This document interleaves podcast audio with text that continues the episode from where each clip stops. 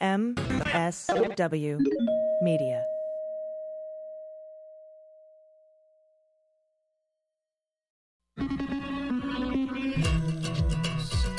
with swearing.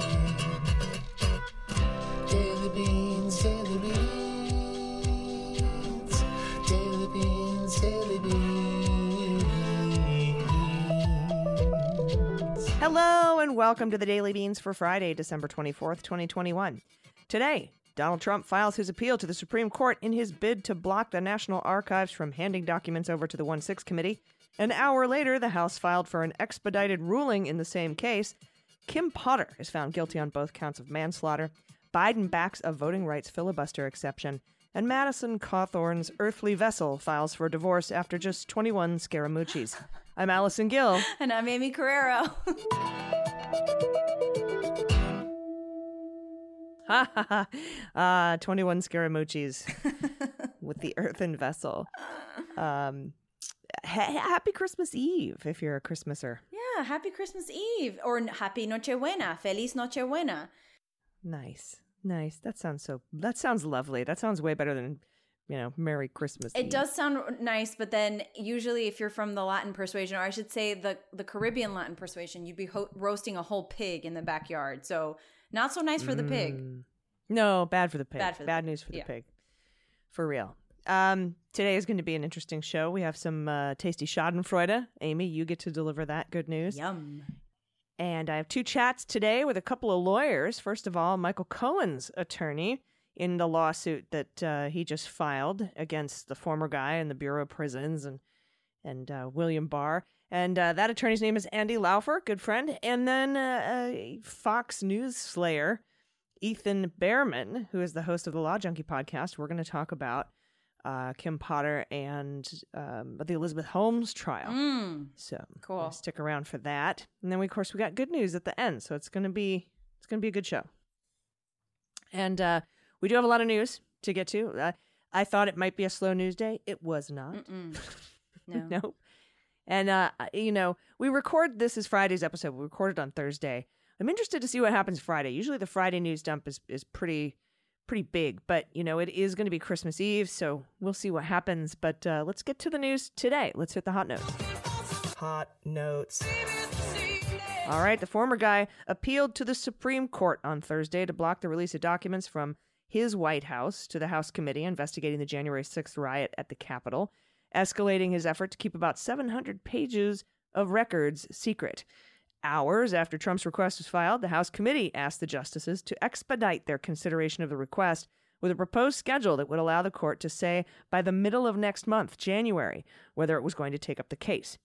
The committee, which is charged with investigating the U.S. Capitol attack to provide recommendations for preventing such assaults in the future, seeks the documents as it explores Trump's role in trying to overturn the election. That includes his appearance at the January 6th rally when he directed followers to go to the Capitol, where lawmakers were set to certify the election results and, quote, fight for their country.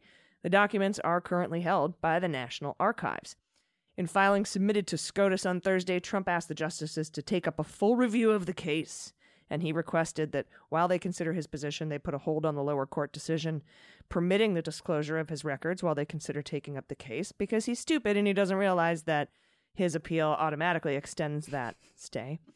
Uh, at issue are hundreds of documents, including activity logs, schedules, speech notes, Mark Meadows notes, and three pages of handwritten notes from him, from Meadows. Paperwork that could reveal the goings on inside the West Wing as Trump supporters gathered goings on, the shenanigans. The shenanigans. It's just all like doodles of like stick figures. Like, here's the Mark. ballyhoo. yeah. the ballyhoo and goings on. Um, disrupting the certification of the 2020 vote. We know that. The records could answer some of the most closely guarded facts of what happened between Trump and other high level officials, including those under siege on Capitol Hill on January 6th. Trump is also seeking to keep secret a draft proclamation honoring two police officers who died in the siege and memos and other documents about supposed election fraud and efforts to overturn Trump's loss of the presidency. Love the way they put that. Good grief. That's a lot. Again, is he representing himself? Like, I don't understand. Where are they getting? I don't know. It seems like no one knows what they're doing. No, he's got terrible. He's got terrible lawyers. It, it just because what? No one will take this up. I, I, that's what I'm. it's got to be that, right? Because like, come on, if there's if there's an argument to have, someone will have it. But if there isn't, then you'll just get the worst of the worst. Mm. Um. Anyway, President Joe Biden says he supports making an exception to the Senate filibuster rules in order to pass voting rights legislation. If the only thing standing between getting voting rights legislation passed and not getting it passed is the filibuster, I support making the exception of voting rights for the filibuster. Biden told ABC News' David Muir, Muir, Muir, I never know how to say that, um, in an interview that aired Thursday morning. It's the most direct answer Biden has given on his position on the filibuster and voting rights. CNN's Anderson Cooper asked Biden in a CNN town hall in November When it comes to voting rights, just so I'm clear though, you would entertain the notion of doing away with the filibuster on that one issue. Is that correct? And he said, And maybe more. Ooh. Uh, since Democrats won a slim majority in Congress, Republicans have blocked several Democratic sponsored bills that seek to expand voting access and aim to end voter suppression, arguing that the proposal are proposals are a federal power grab, blah blah blah.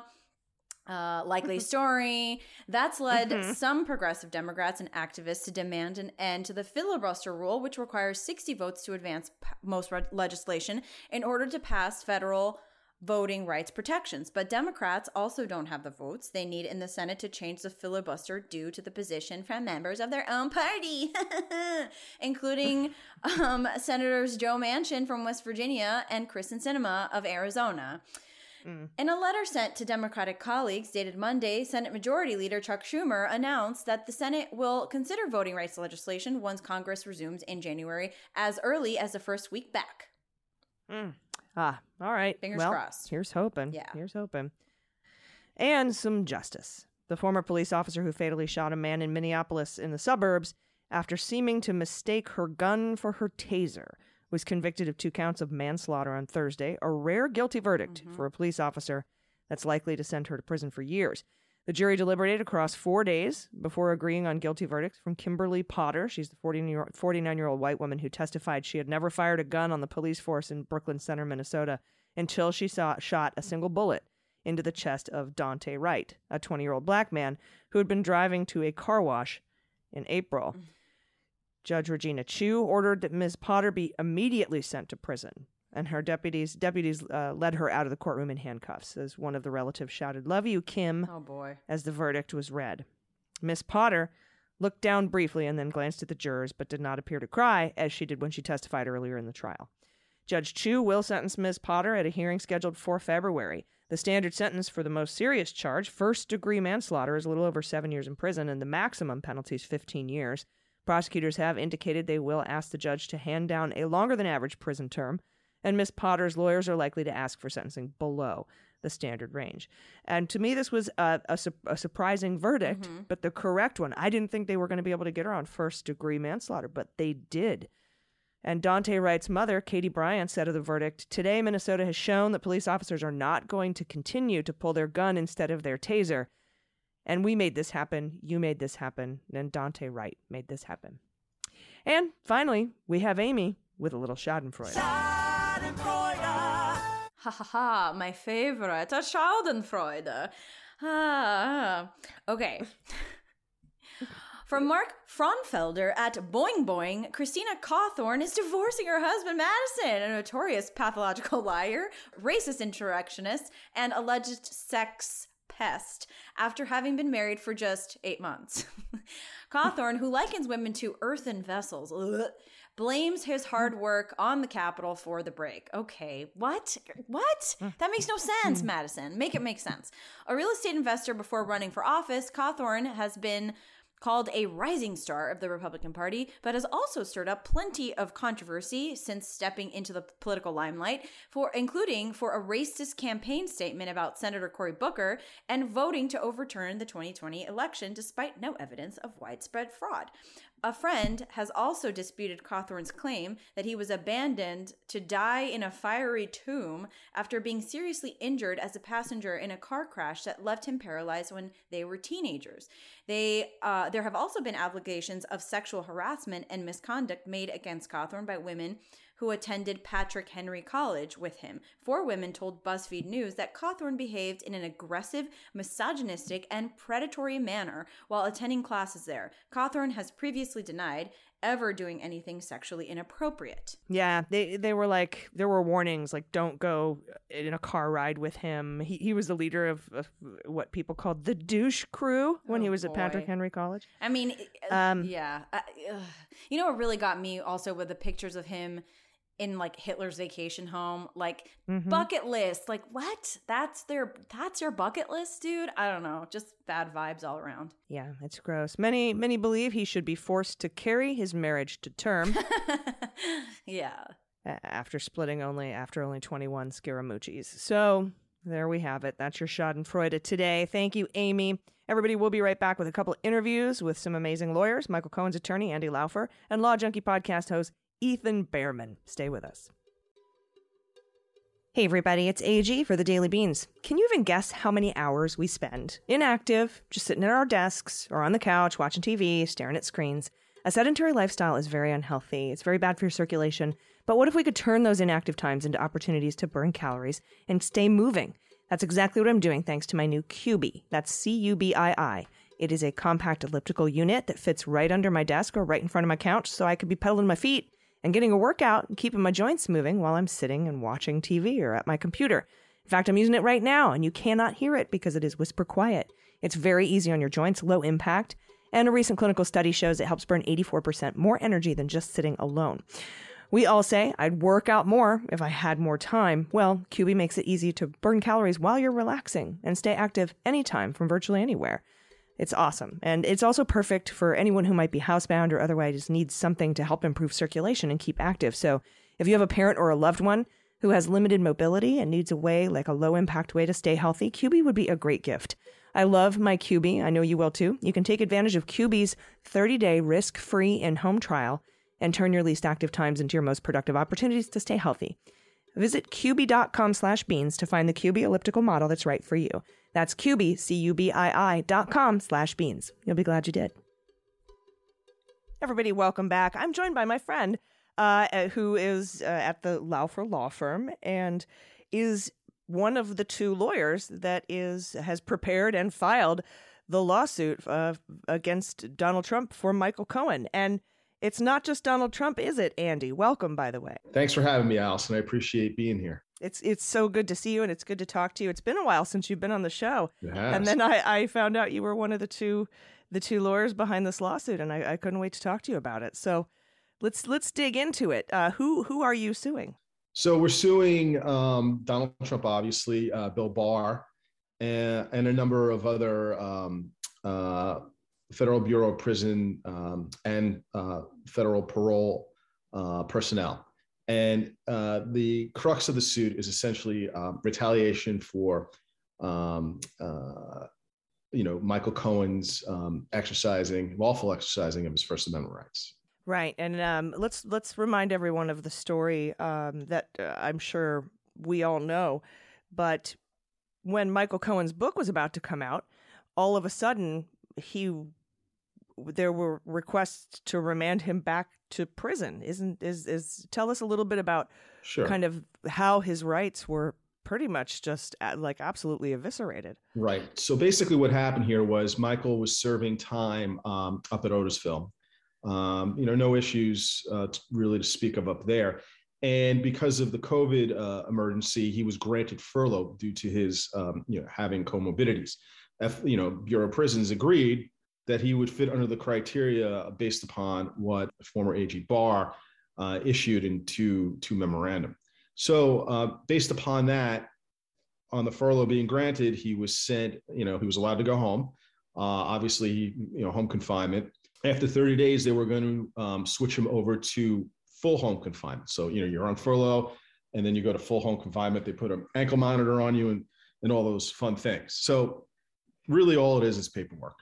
Someone comes to your home where you are and you fill out the paperwork. They put an, another monitor on you. They do whatever they need to do and they go and you just adhere to what the terms of your home confinement are. In this particular instance, what happened was instead of just having someone go to his apartment in Manhattan, he was ordered by BOP to go down to their offices in downtown Manhattan. At that time, uh, he was presented with an agreement which governs all home confinement arrangements uh, with, a, with a special added paragraph in there, which is never included, essentially forbidding him from engaging in social media, discussing anything with press about his case or anything else, things of that nature, totally strangling his his ability to you know exercise his rights and, and, and speak freely about whatever he chooses to speak about. Now, prior to all this, he was on social media like Twitter and things of that, pitching his book, you know, would discuss Donald Trump and and all the inner things that he would engage in, um, discriminatory things, embarrassing things that he he was privy to, and you know, say this on Twitter and and put hashtag We'll Speak Soon. So after all this, they had they had put this paragraph into the agreement. Michael refused to to, to sign it. And you know, can we negotiate this? And when they went back to their supervisors to allegedly further negotiate it, none of that really happened. Um, uh, one of the defendants that we've named said, "We're violating you."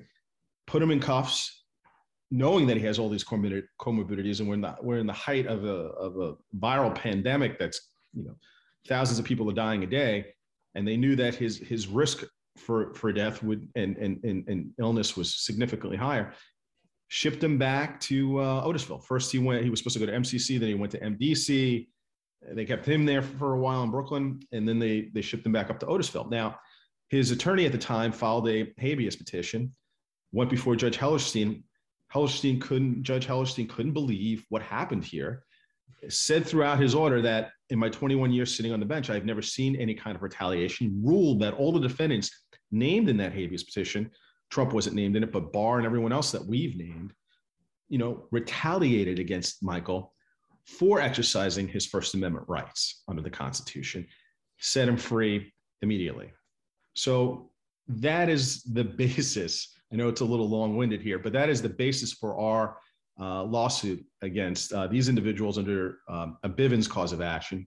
And we also have uh, Federal Tort Claims Act claims against the United States as a whole. Yeah, and that's all that is actually extremely familiar to me, Andy, because as you know, I got notices and recommendations about updates to the Hatch Act after my podcast started about restricting my ability to use social media and to you know actually wasn't allowed to use Trump's name specifically. Uh, the, some try you know tried they tried to update the Hatch Act without sending it through Congress, just executive order right. stuff. You know, like something like like authoritarians do things like that. Yes, and you know, and then they had given me this uh, telework agreement that uh, said, you know, I, I had to be at my desk at home. I couldn't leave. I, I if my little you know, messenger dot turned from green to yellow. That was a violation. I had to answer all phone calls within five rings. It wasn't allowed to go to voicemail.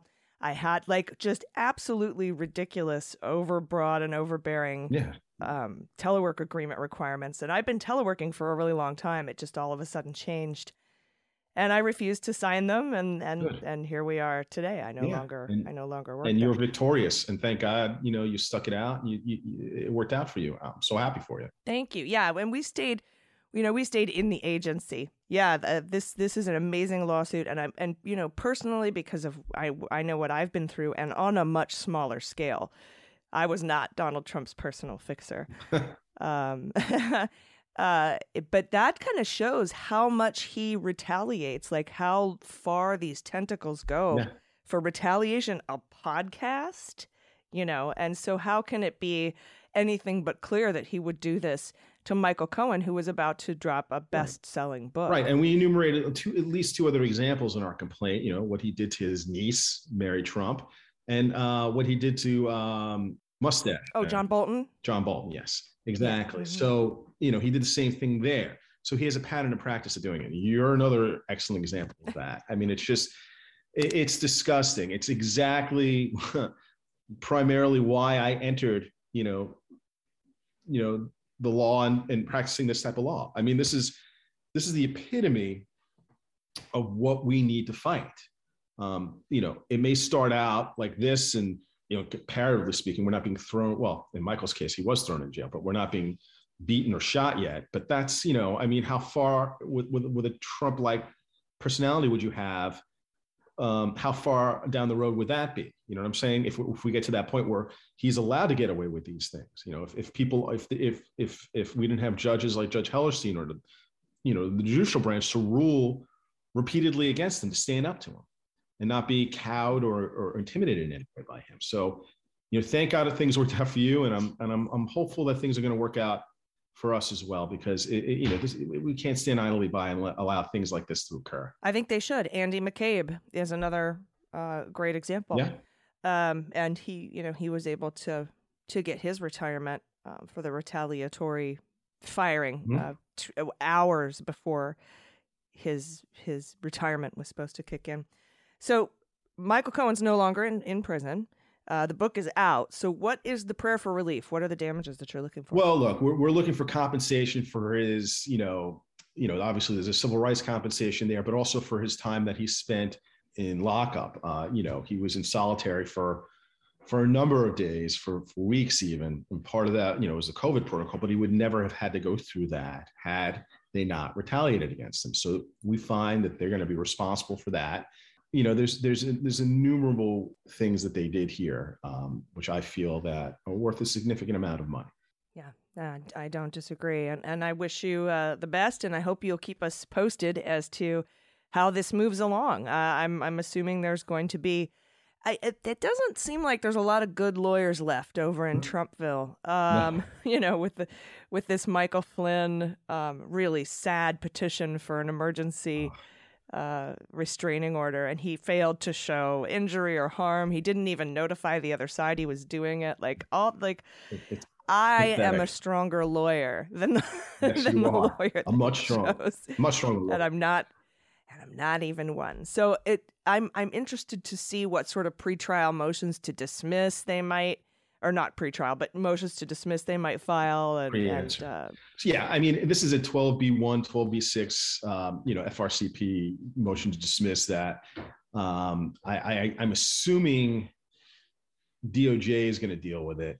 Uh, but maybe, con- you know, I don't know. I, I don't know. I'm fairly certain they'll deal with it. And this, this thing is getting tossed out. There's no basis. You know, these lawsuits, they, they're, they're there to scare people and they think it's going to drag things out, but it really isn't.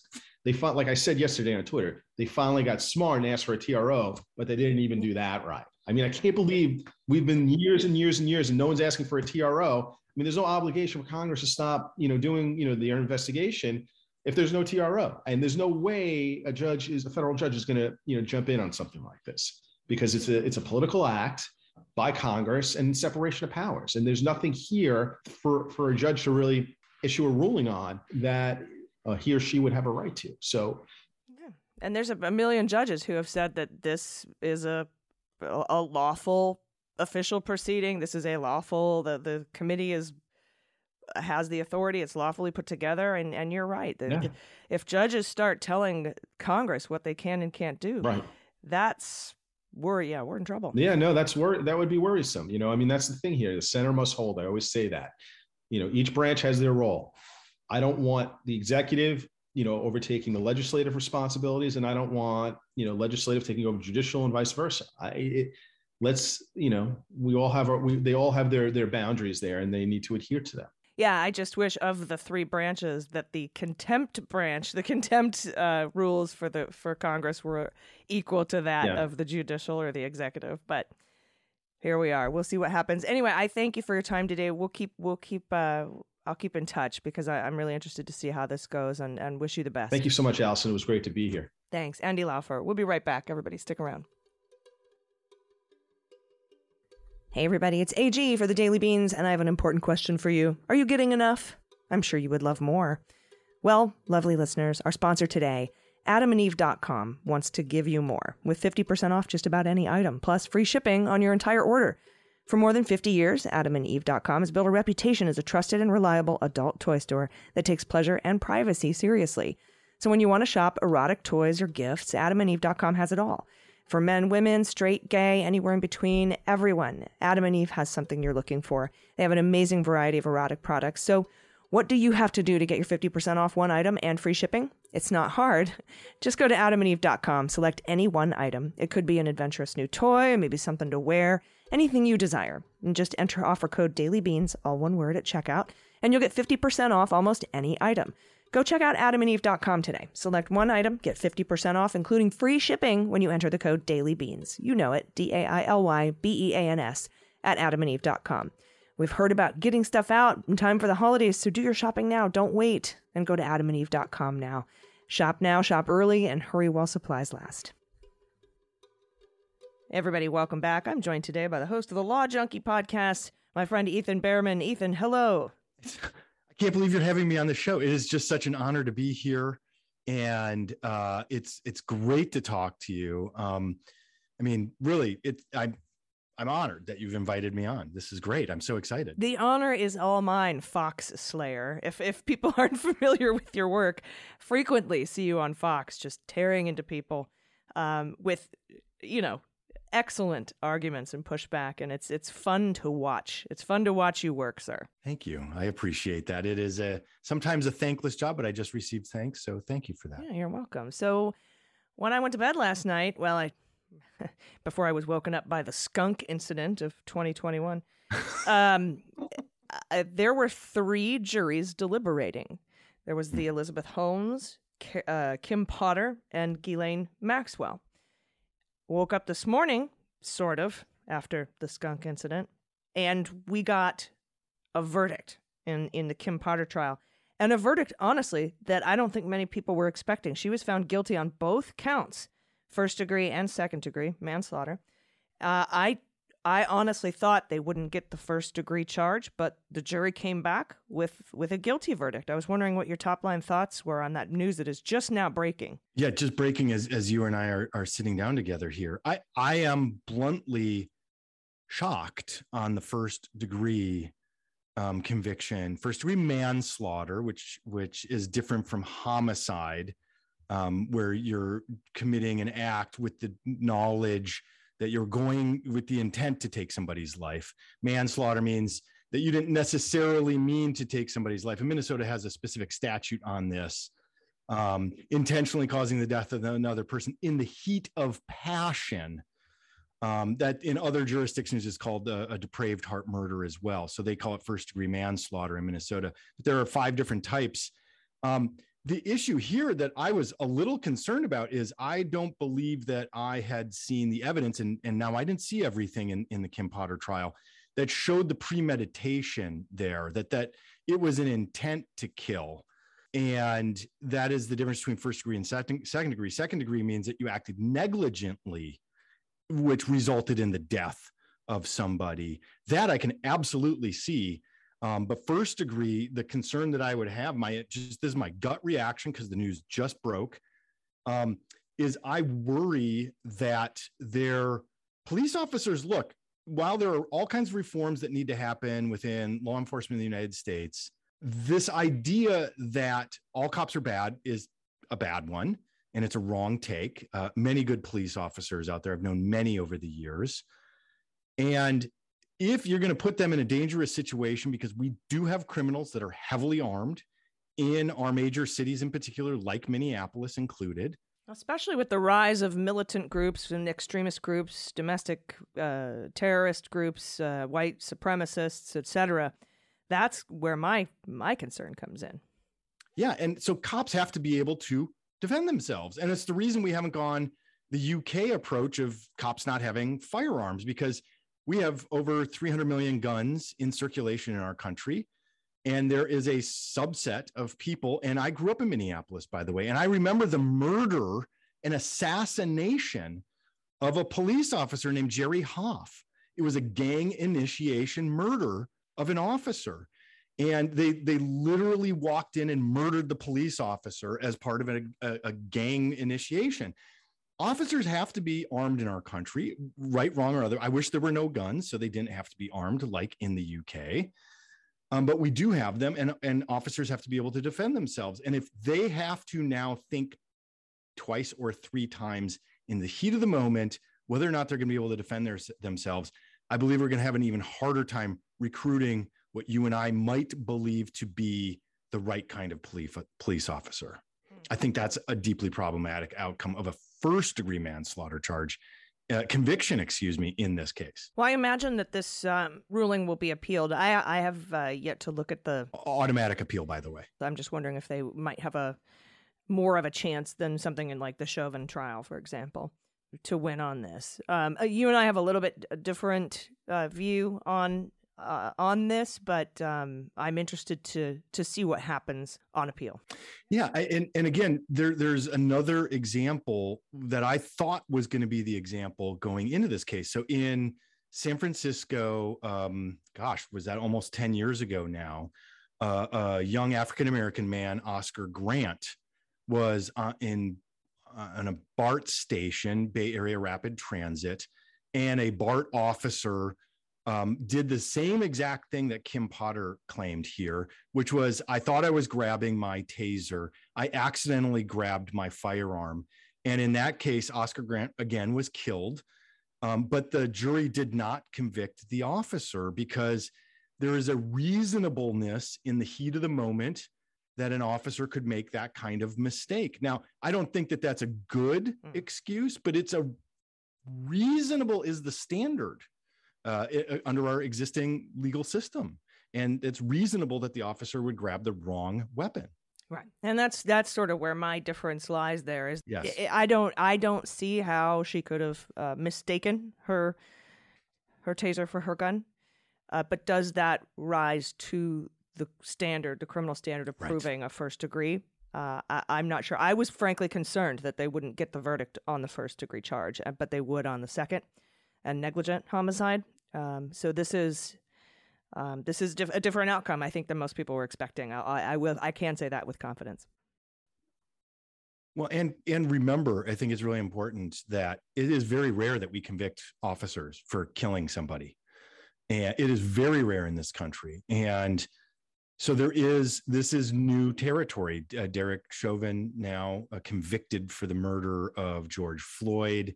Uh, Kim Potter now has been convicted for the uh, first degree manslaughter of Daunte Wright. So this is an interesting new pattern, and it's going to be very, you know, this the greater societal changes that are happening. This is going to be an interesting one now to see this pattern happening in Minnesota, and if it's going to change behaviors. Are we going to have fewer police shootings as a result? I hope so. I hope that is the Yeah, me too. I hope that is the outcome. Now, on Law Junkie, you are focusing pretty hardcore. Well, Ghislaine Maxwell, whatever, that lady's crazy guilty. But you're focused on the Elizabeth Holmes trial. And uh, and so I, I wanted you to maybe give a brief sort of breakdown about what the case is, how you felt uh, the prosecution and defense did, and what you're expecting, what the charges are, and what kind of verdict you're expecting in the Elizabeth Holmes trial. It's very interesting. Yeah. On Law Junkie's show, we um, jumped on the Elizabeth Holmes trial because it, it's a fascinating one. I'm going to rewind in time just a little bit. I used to be on the air with a radio show in San Francisco, and I watched Theranos kind of explode onto the scene. And I have a friend, uh, my best friend, one of my best friends, his wife used to work in a blood testing lab. And so when Theranos broke on the scene, I'm like, there's so much cult of personality going on here. I hate it. Um, I'm suspicious anytime I see that. And I would kind of pick on Theranos on the air in San Francisco back in 2014. This was before John Carreyrou's expose in the Wall Street Journal that kind of ended everything ultimately for Theranos. And on Law Junkie show, we decided to pick up this case because it's fascinating. This is so different from so many other cases. And interestingly enough, we're talking about three women defendants today. Um, and, and that alone makes me a little curious. You know, um, Silicon Valley has a tremendous track record of mostly male um, entrepreneurs who successfully raise a ton of money based on, I don't want to call it vaporware, but future promises, which our society allows. Our Federal Trade Commission allows a lot of leeway in terms of how we market things. It, um, it's called, uh, in the legal realm, we call that puffery. And um, it, it- it's so it's fascinating. Elizabeth Holmes dropped out of Stanford to start this revolutionary new company called Theranos that based on a single finger poke and a drop of blood was going to be able to test just about anything where somebody like I who went in for a full battery of tests ordered by the doctor the other day had to draw five Yeah. vials of blood to send off to the labs. And so this was going to change everything. And she had this pedigree and Stanford and a, and a professor at Stanford who was kind of a guide who led her into this. And then she got the most wealthy and powerful people in the world to fund it from the Drapers in the hedge fund world to the Larry Ellisons, George Shultz, Rupert Murdoch. Name a wealthy, powerful person they invested. This thing was valued at up to $9 billion, but she wasn't able to necessarily do everything she was promising. And so it blew up. There was an SEC settlement related to uh, the way she communicated with investors. That was a civil trial. And then for the last couple of years, the US attorney in the Northern District of California has been working on this case, and it's criminal charges against Elizabeth Holmes and then her basically her partner, he was actually her romantic partner as well as helping run the company. Sunny Balwani will have a separate trial starting, I think, in about a month, is when his trial starts uh, for wire fraud against the investors, a separate count of wire fraud against the doctors, and another count of wire fraud against the patients, and then conspiracy to commit those same wire frauds. It was it was a grand total of eleven counts against her. And this reminds me District of of uh, currently, right now, uh, also being investigated. I think in the, yeah, in the D.C. U.S. Attorney's Office with uh, Sidney Powell raising fourteen million dollars for her Defend the Republic PACs, a five hundred one c three, five hundred one c four matching set um, uh, for wire fraud, defrauding, basically raising money based on lies. Hers was the big lie, obviously, you know, quote unquote, the big lie uh, which is what it will be known uh, as from from now until eternity. Kind of, I'm a Cleveland Browns fan, so I know what the fumble and the drive are. So this is the big lie. Uh, and that's the same kind of. This is uh, well, I, I should ask. This is the same sort of fraud case, right? Because she defrauded funders by through misinformation. Well, that's the allegation, and the jury is deliberating it as we are talking today still. And I think they might even get a whole week off. There was a jury was off the uh, the other day. We don't know exactly why that was. Um, what's also interesting in the Elizabeth Holmes case is the jury asked to take the jury instructions home, and of course, uh, the judge in this case, depending on how you hear it pronounced, Judge Davila or Davila um, in San Jose, California, he said absolutely not what what the key here with wire fraud is is is it has a very it's a US code what the what the crime is. And I want to talk about this for a second because while you might hate Elizabeth Holmes and you think she did wrong this is a criminal trial. It's not a civil trial. So you have the the pro all of the proof is is it's on the prosecution to present evidence at trial for the jury to see, and the jury must conclude on each element of the crime, on each one of the charges, counts against Elizabeth Holmes. The prosecution only using the evidence as presented at trial, not what you heard, not what you read from John Carreyrou, not what you saw on Netflix, only the admitted evidence at trial the prosecution has to prove beyond a reasonable doubt. That's like what, what what's talked about is that's greater than 95% uh, sure that this is what happened. Meaning, even if even if you think, well, you know, maybe Elizabeth Holmes really didn't, then So, you can't find so her guilty. she would have to have known she was lying, and you have to prove that with corrupt intent. And and I'm I'm going to keep using this Sidney Powell case as a uh, as a um, Yeah. as, as uh, something else we can refer to that we're all well versed in, uh, at least the listeners of this this program. uh, proving that she knew she was lying uh, about election fraud. And in fact, she had even submitted in, in defense of her sanctions trial that no reasonable person could believe a word she was saying. And that kind of evidence is what you could use to to to go toward intent. Uh, d- do you think they did that in the Elizabeth Holmes trial? So here's the problem. You have two elements of wire fraud. And this is where the Elizabeth Holmes evidence uh, looks to be dramatically different from Sidney Powell. I think the Sidney Powell case is much stronger, at least on the face of it, from what I've seen. Um, and again, we're not we're not privy to see everything that's going on. Um, but however, there are No, we don't even have charges in the Sidney Powell case right, yet. but so. but it just looks really bad on the face of it. Whereas Elizabeth Holmes, I was honestly a little surprised that they brought criminal charges against her because of these two elements of wire fraud. So really quickly, there are four elements of wire fraud. The first is that the defendant knowingly uh, participated in, devised, intended to devise the scheme or plan to defraud. Okay, that's element one. Element two, and this is where it starts getting really important. Element two is the statement made or facts omitted as part of the scheme were material. So that means if it's if it's a if she lied about something, but you don't consider that to be a material fact that convinced the investors that was a key part of the investors' decision to invest money into Theranos, Mm. you already lost then. If you can't prove that it was material in this case, and it's really hard.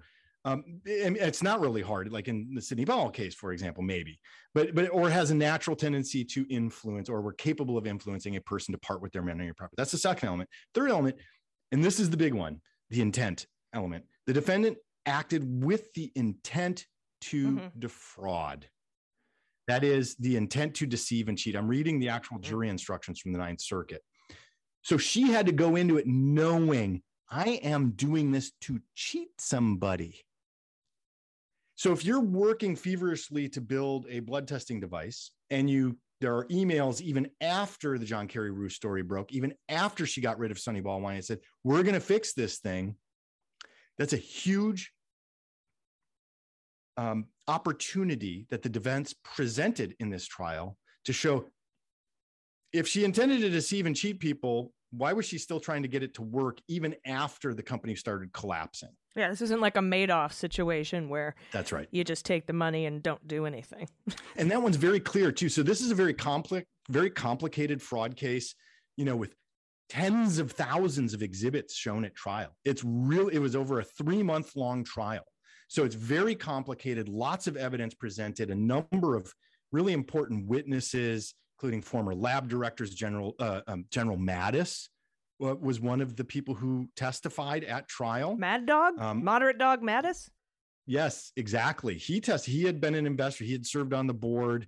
He had felt like he had been uh, misled, and uh, he so he was a prosecution witness in this case.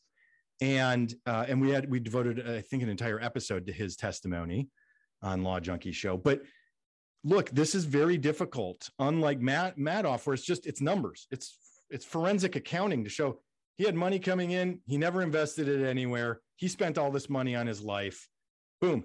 Elizabeth Holmes, her salary was about $300,000 a year for a $9 billion company. Mm-hmm. She wasn't running off with the money. So Bernie Madoff, that's clear. Sidney Powell, I think there, there's going to be some strong arguments on how that money was used. Um, in the Elizabeth Holmes case, it's challenging to show how she used the money for a fraudulent end. Uh, legal question: the the materiality, the material element of Mm-hmm. of wire fraud is that similar to the material element in a one thousand one charge? I don't know. I, I, I you know, anytime I, I don't know. I had to have to read the elements in the in the 1001 charge note specifically. So forgive me that I don't have the perfect answer for that. But generally speaking, material means it was important for whatever the decision was that was made. So a, a great example of that is um, I bought a house and you forgot to tell me that it was haunted. For example, um, is that really material to whether or not somebody would have bought the house? Well, that depends on the person and the reasonableness standard that the jury will apply. So if I am terrified of ghosts and I'm able to present that at trial and I have a history and even my psychologist comes and testifies, now it's that's a material fact that you omitted. To the average person, that's probably not material. So, or for example, uh, you know, paint was peeling in that room and you forgot. I asked you how many times has that room been paint repainted, and you repainted it five times, and you told me three. That's not material. Mm. So I'm not going to rescind the contract. Um, same thing here with the investors, at least in the Elizabeth Holmes trial. Some of these people were very serious uh, about their investment. These were legitimate uh, investors. That's all they do. They're professional investors. It's not you or me. Where maybe for me that made it would have made a difference. For them, maybe it didn't. I'm I'm not sure. Mm. And we're going to find out very quickly how the jury how the jury finds in this case. I think. Yeah, the example I was thinking of that that we went over recently on the show is the 1001, you know, lying to law enforcement uh, material is is the lie material is the uh, the the, the indictment uh, by John Durham of of Sussmann, Michael Sussmann, who says he materially lied because his you know what he said to Jim Baker in a room all by himself may have changed the way the FBI does stuff, maybe, might have, could have, possibly, but didn't have any concrete evidence of how it did change the FBI's um, response to how they would investigate it. And so the argument filed in the bill of particulars from Sussmann's attorney was like, this isn't material on, you can't, it's not material if, if it might have changed the way the FBI does something. It actually had to have. Ooh, I I'm not uh, the way Sussmann's attorney described it is very good work on uh, Sussmann's attorney's part. Remember, we're supposed to zealously advocate for our clients, and it doesn't matter how much you hate whoever or love whoever is being charged with something. Uh, it is our jobs as attorneys, if we represent somebody, to do our job to our fullest capabilities. Um, but really, the ma- materiality element is typically that it has a tendency to change the outcome. It doesn't actually have to change Mm. it. So, so when you're talking about what Sussmann's attorney argued, it doesn't have to have actually changed the outcome of what the FBI was doing. It had to have the tendency to, Hmm. meaning, again, it's this reasonableness standard as the jury is looking at it, saying, "Hmm, as I observe this, yeah, that that could have changed it." Well, the other part of the ar- the other part of the argument was that uh, it was material because he, you know, the the FBI didn't know uh, that this person was working on behalf of Clinton, but actually everybody at the FBI knew that. Uh, and so, Oh, yeah. um, Everybody knew that. yeah. I mean, there and yeah. there's a, a million other problems with this case, not just that one. I was just interested in in the, the materiality part, but that, yeah, we're, we're going to see what happens. I I imagine maybe they're going to be off for for the next week or so, and then perhaps you know maybe they'll pick back up. But um, what do you think the outcome will be? So I give it 30% chance she's found guilty. Uh, and I think it, the jury might actually do something that juries technically aren't supposed to do, but they're human beings. And so they do this type of thing, which is they maybe think she did something wrong, but it didn't rise to the level of wire fraud. They might find her guilty on a lesser charge, uh, maybe a conspiracy count, just because they're mad that she did do all of this but it didn't quite rise to the level. Juries absolutely have the right to do that. They're not supposed to, but they do. Does the prosecution have to uh, say we will we will take a lesser charge, or can they just do it without that? Because No, I mean, so I'm sorry. When I say lesser, I mean of the, uh, the Oh. of the charges against Elizabeth, one of the less serious ones, which is the conspiracy, which ultimately, actually, technically, conspiracy can lead uh, to the same um, amount of jail time, probation, et cetera. But uh, typically, that is not the case. Mm. That a, you're going to get a lesser charge. I think if she's found guilty of anything anyway, uh, and if she's not found guilty on all the all the significant wire fraud charges, she's getting like probation and maybe 30 days at the most. She has a newborn. There's a lot of conspiracy around the fact that she had a baby through this. And uh, yeah, people have a lot to say. They don't, they really don't like Elizabeth Holmes. I'm not a fan of hers either, but there are companies that are now successfully doing finger poke blood tests in portable machines, including in San Diego, California, is one of them. Yeah, uh, where where I live. Well, thank you so much. It's been great to talk to you. Tell everyone where they can follow you and find your podcast. Oh, uh, so it's Law Junkie Show. Uh, we're on all the major platforms, Spotify, Apple. Uh, we have lawjunkieshow.com website. We take feedback there from our listeners. Um, obviously on YouTube, or me personally is just at Ethan Bearman. And Twitter is my most uh, common platform. Samesies, my bread and butter. Well, you have a wonderful holiday. Uh, we're going to be off next week. We will have content, everyone. Don't worry. You will get content next week. Uh, but uh, I'll, I'll be on vacation, and I hope you have some uh, restful times uh, until until the new year. Happy holidays. Everybody, stick around. We'll be right back with the good news. Hey, everybody. This final portion of the show is brought to you by Scribd. Streaming entertainment has revolutionized our lives. We used to wonder if there was anything good on TV. Now we have so many options, we can't decide what we're in the mood for. Remember the old song 57 channels and nothing's on? Yeah, it's a little different these days. Same thing goes for books. Instead of standing in front of your bookshelf waiting for a title to jump out at you, sign up for Scribd. You get instant access to millions of ebooks and audiobooks, magazines, uh, journal articles, dissertations, court documents, and more, along with thoughtfully curated editor's picks and smart recommendations based on what you've already read, which makes choosing your next book that much easier. And it's all for one low monthly price, too. It's the ultimate reading subscription service that lets you explore all of your interests in any format you choose for just $9.99 a month. That's less than the cost of a single book. I love using Scribd.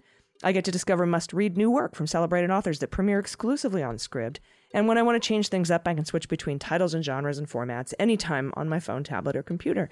Right now, we're offering listeners of this show a 60-day trial for free. So go to try.scribd.com slash AG for your free trial. That's try.scribd, S-C-R-I-B-D dot com slash AG to get 60 days of Scribd for free. And today's show is also brought to you by Evite. You're going to have a small single household or, you know, like pandemic pod New Year's Eve get together like I am, then Evite to the rescue. I'm looking forward to celebrating this day. And I'm inviting folks over to my place. And I really want it to be special. So I'm not going to call them. I'm not going to do a group text. I'm going to use Evite. Evite offers thousands of free invitation options, all fully customizable for your occasion, whether it's a birthday, wedding, New Year's Eve, baby shower, holiday parties, whatever you're into, whatever you're doing, no matter how big or small. You can choose a design created by their community of professional artists, or you can upload your own design. Evite's design templates make it easy, fun, and very simple to create an invitation. So everything you're celebrating is extra special. It takes just minutes. It's so user friendly. Uh, and you can send the invitations to everyone on your guest list. And the coolest thing, RSVP tracking is included for free. And Evite makes it super easy to link to a, a gift registry or a gift list. It's all free. I use Evite for all of my meaningful get togethers, especially at the holidays or birthdays. Uh, and I can use one of their designs, like I said, or I'm actually created my own. I'm going to upload it for New Year's Eve. It's fun from start to finish. Evite's very simple, easy, wonderful. It's a lifesaver with those RSVP tracking too. And Evite has helped making my celebrations extra special, and they can help you too. So head to evite.com slash beans to choose from thousands of design options to create and send invitations for free. And if you already use Evite, just do it. Evite, E-V-I-T-E dot com slash beans. Use our URL. Let them know we sent you. That's evite.com slash beans. You'll be glad you did. And Happy New Year. Everybody, welcome back. It's time for the good news. Well, workload on good news is on the way.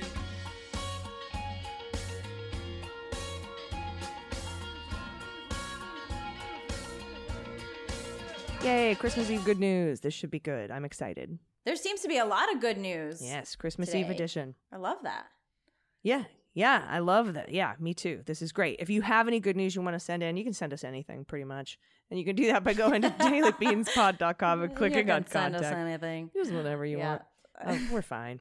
We're fine with it, really. Uh, first up from Cheryl, no pronouns given. This is a shit kid say. My nephew asked Alexa to play Feliz Navidad. And when it started to play, he was singing Feliz Naughty Dad.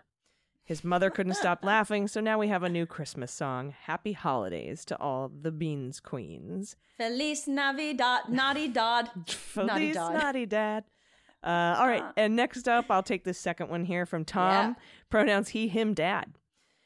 Allison and Aimee, more thanks for the sanity that is you. Good news. I made my semi traditional holiday chocolate pie again for today's family gathering at my sister's. This is Greta Christina's chocolate pie, the spicy version. Ooh, ooh, ooh, ooh. Really easy, even I can make it. This was impossible last year due to many 2020 reasons. so far, we're still gathering, assuming everyone tests negative. My sister even brought extra test kits in case anyone couldn't find one where they live. Nice. Send me some. Nice, nice. Also, I am worried that my mom's wonderful assisted living home um, may lock her down. But so far, Ugh. she's good to go. I'm also happy with the James Webb Space Telescope launch. um, that has been delayed to Christmas Day. It gives me something to get up early for. Hmm. Pet tax, Yorkie and a blankie. She's snoring away. Not going to disturb her.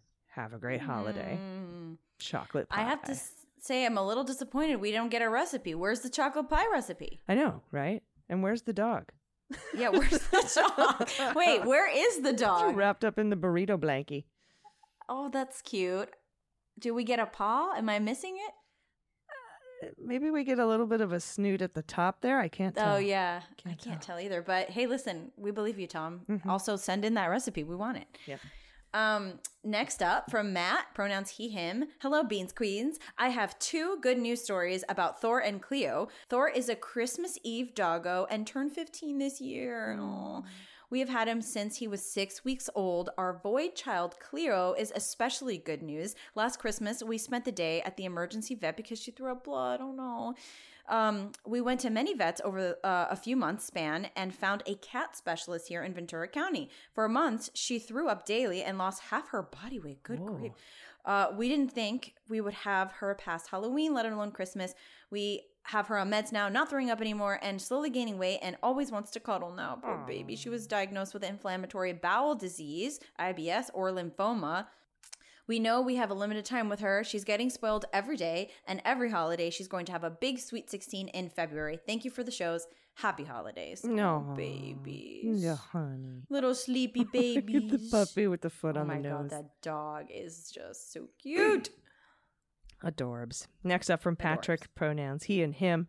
Dear Lima ladies. Okay. all right. Ooh, I'll take that. I'm just ready to pay my second installment of Pod Pet Tax. Good, Patrick, because you were about to have to start paying penalties. Um, the big gray dipshit with blue eyes is Frankie.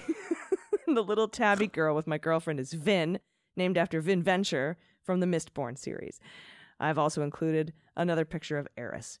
Thanks for keeping us both informed and relatively sane. I also have an observation I'd like to share about Louie Gohmert. He's so dense that his Schwarzschild radius is easily several hundred feet. All right, nice, nice. Nice. Oh, wow. Oh, cuties. the oh blue-eyed oh dipshit. dipshit. I love that. I love dipshit. Look at that last one. How elegant. oh, very How's- long neck, very Egyptian kitty. Very Egyptian. Sitting up on the it. haunches too. Look, the front feet are up off the bed.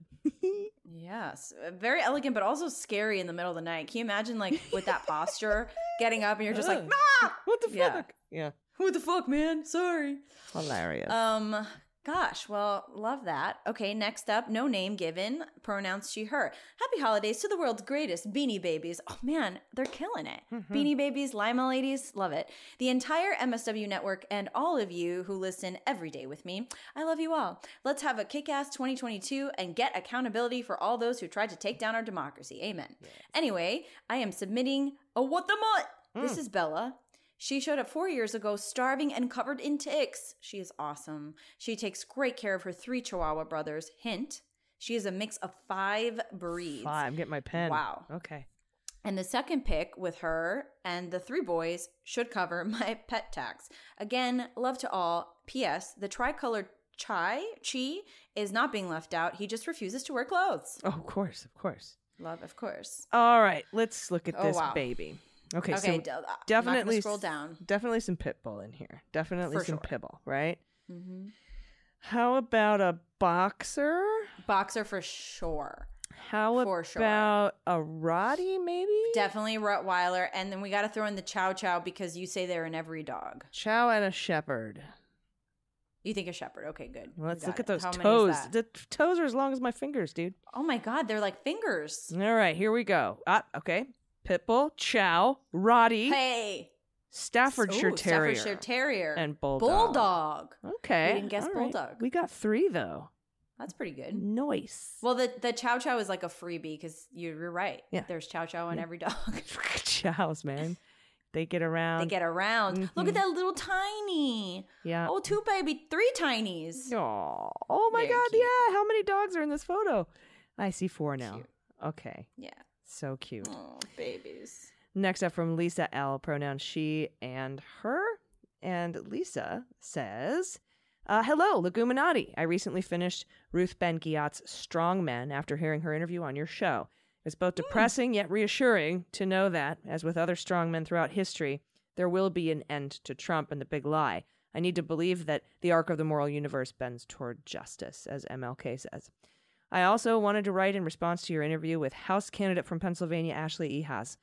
She had said something along the lines of how being pro choice was also being pro family. It reminded me of an anonymous post I'd read on Reddit. The person said that they were born because their mom had been able to access abortion when she Mm. was younger. I'd never heard the abortion debate framed in that way. The access to abortion allows women to be mothers when they feel ready for the responsibility. Anyway, thank you, Dr. Allison, Dana, Aimee, your guest co hosts, and your guests for helping make sense of the world. I've included a picture from last year of my rat, Sigurd, enjoying his Hmm. portion of Christmas dinner spinach, lasagna, and cranberry sauce. it has since passed, but I still have two rats with whom I will share this year's Christmas dinner. All the best to everyone at the Beans and best wishes for a fantastic 2022. I love rats so much. Aw, They're so I fucking love rats too. Look how cute that rat is. Oh my gosh, such a tiny little portion. I don't know why. I guess because P- Pizza Rat has really yeah, Uh, changed the rules. Yeah. has really changed the rules for all of us. So I was expecting like a full slice of lasagna. Just a giant Um, turkey, like a turkey leg in the mouth. Yeah. yeah, but you know, also New York rats are Different. you know, different special. different, different animals. I mean, truly for real. Yeah. Um, how cute! This is a very adorable. dainty, very cute rat. Love it. Love it. Okay, next up, Sarah Lee, pronouns she, her. Hello, longtime listener here, almost, but not quite since the kitchen table days. Living as I do in a conservative small town in Ohio, it's hard not to get discouraged about our country's future. Your podcasts are a, a daily gift of hope and perspective, and you get me started in the right frame of mind every day. My family and I are doing all right, so I have, uh, so I don't have any big news. Just this little find the cat picture. I adopted Glinda from our local Humane Society shelter a year and a half ago. She's a polite little lady with a very soft meow, aw, and definite ideas about her entitlement to adequate lap time and playtime. Wishing all the best to Allison, Dana, Aimee, and the rest. Mm. And the rest. Oh, I see. I see her already. Oh, there she is. Look at that tuxedo baby girl. Little tuxie. He's so cute. And she likes books. Yay. We love a cat that loves books. Absolutely. All right. it's time for Amy's Court. Dun dun. I have a friend with a young daughter. She's very sweet. Her name is Amy. Good name. Mm-hmm. Her Like dad already. her dad sometimes doesn't call her that.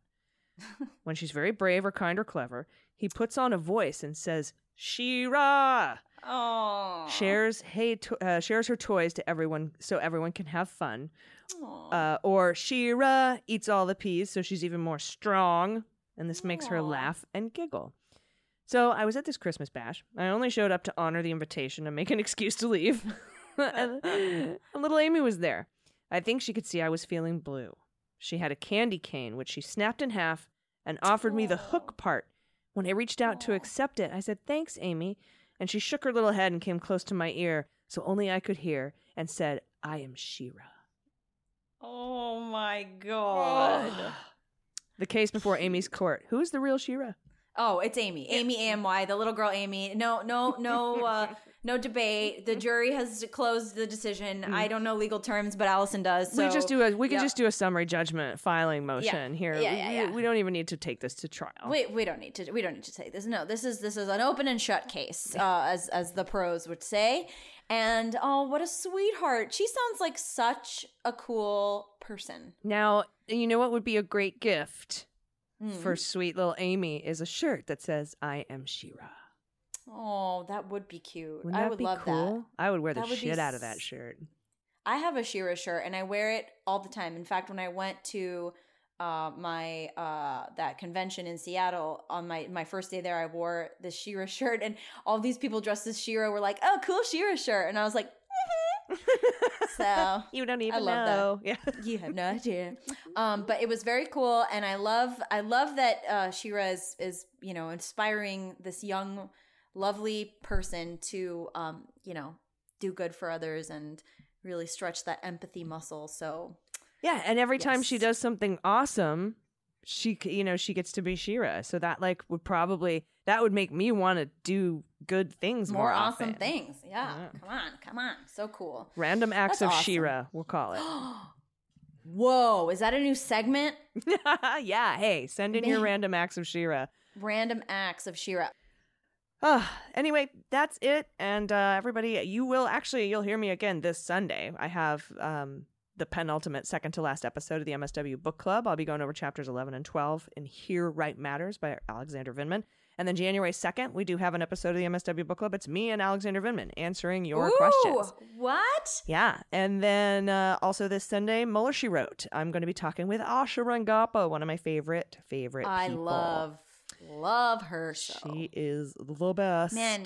Um. So every, yeah, everyone. I'll, I'll see you Sunday, and then I'll see you a week after that. Aimee, I hope you have a wonderful holiday and some time, good, nice time off. Thank you. You too, and I'll see you soon. Yeah. But until then, everybody, take care of yourselves, take care of each other, take care of the planet, take care of your mental health. I've been AG, And I've been Aimee Carrero. and them's the beans. The Daily Beans is written and executive produced by Allison Gill with additional research and reporting by Dana Goldberg and Aimee Carrero. Sound design and editing is by Desiree McFarlane, with art and web design by Joel Reeder with Moxie Design Studios. Music for The Daily Beans is written and performed by They Might Be Giants, and the show is a proud member of the MSW Media Network, a collection of creator owned podcasts dedicated to news, politics, and justice. For more information, please visit MSWmedia.com.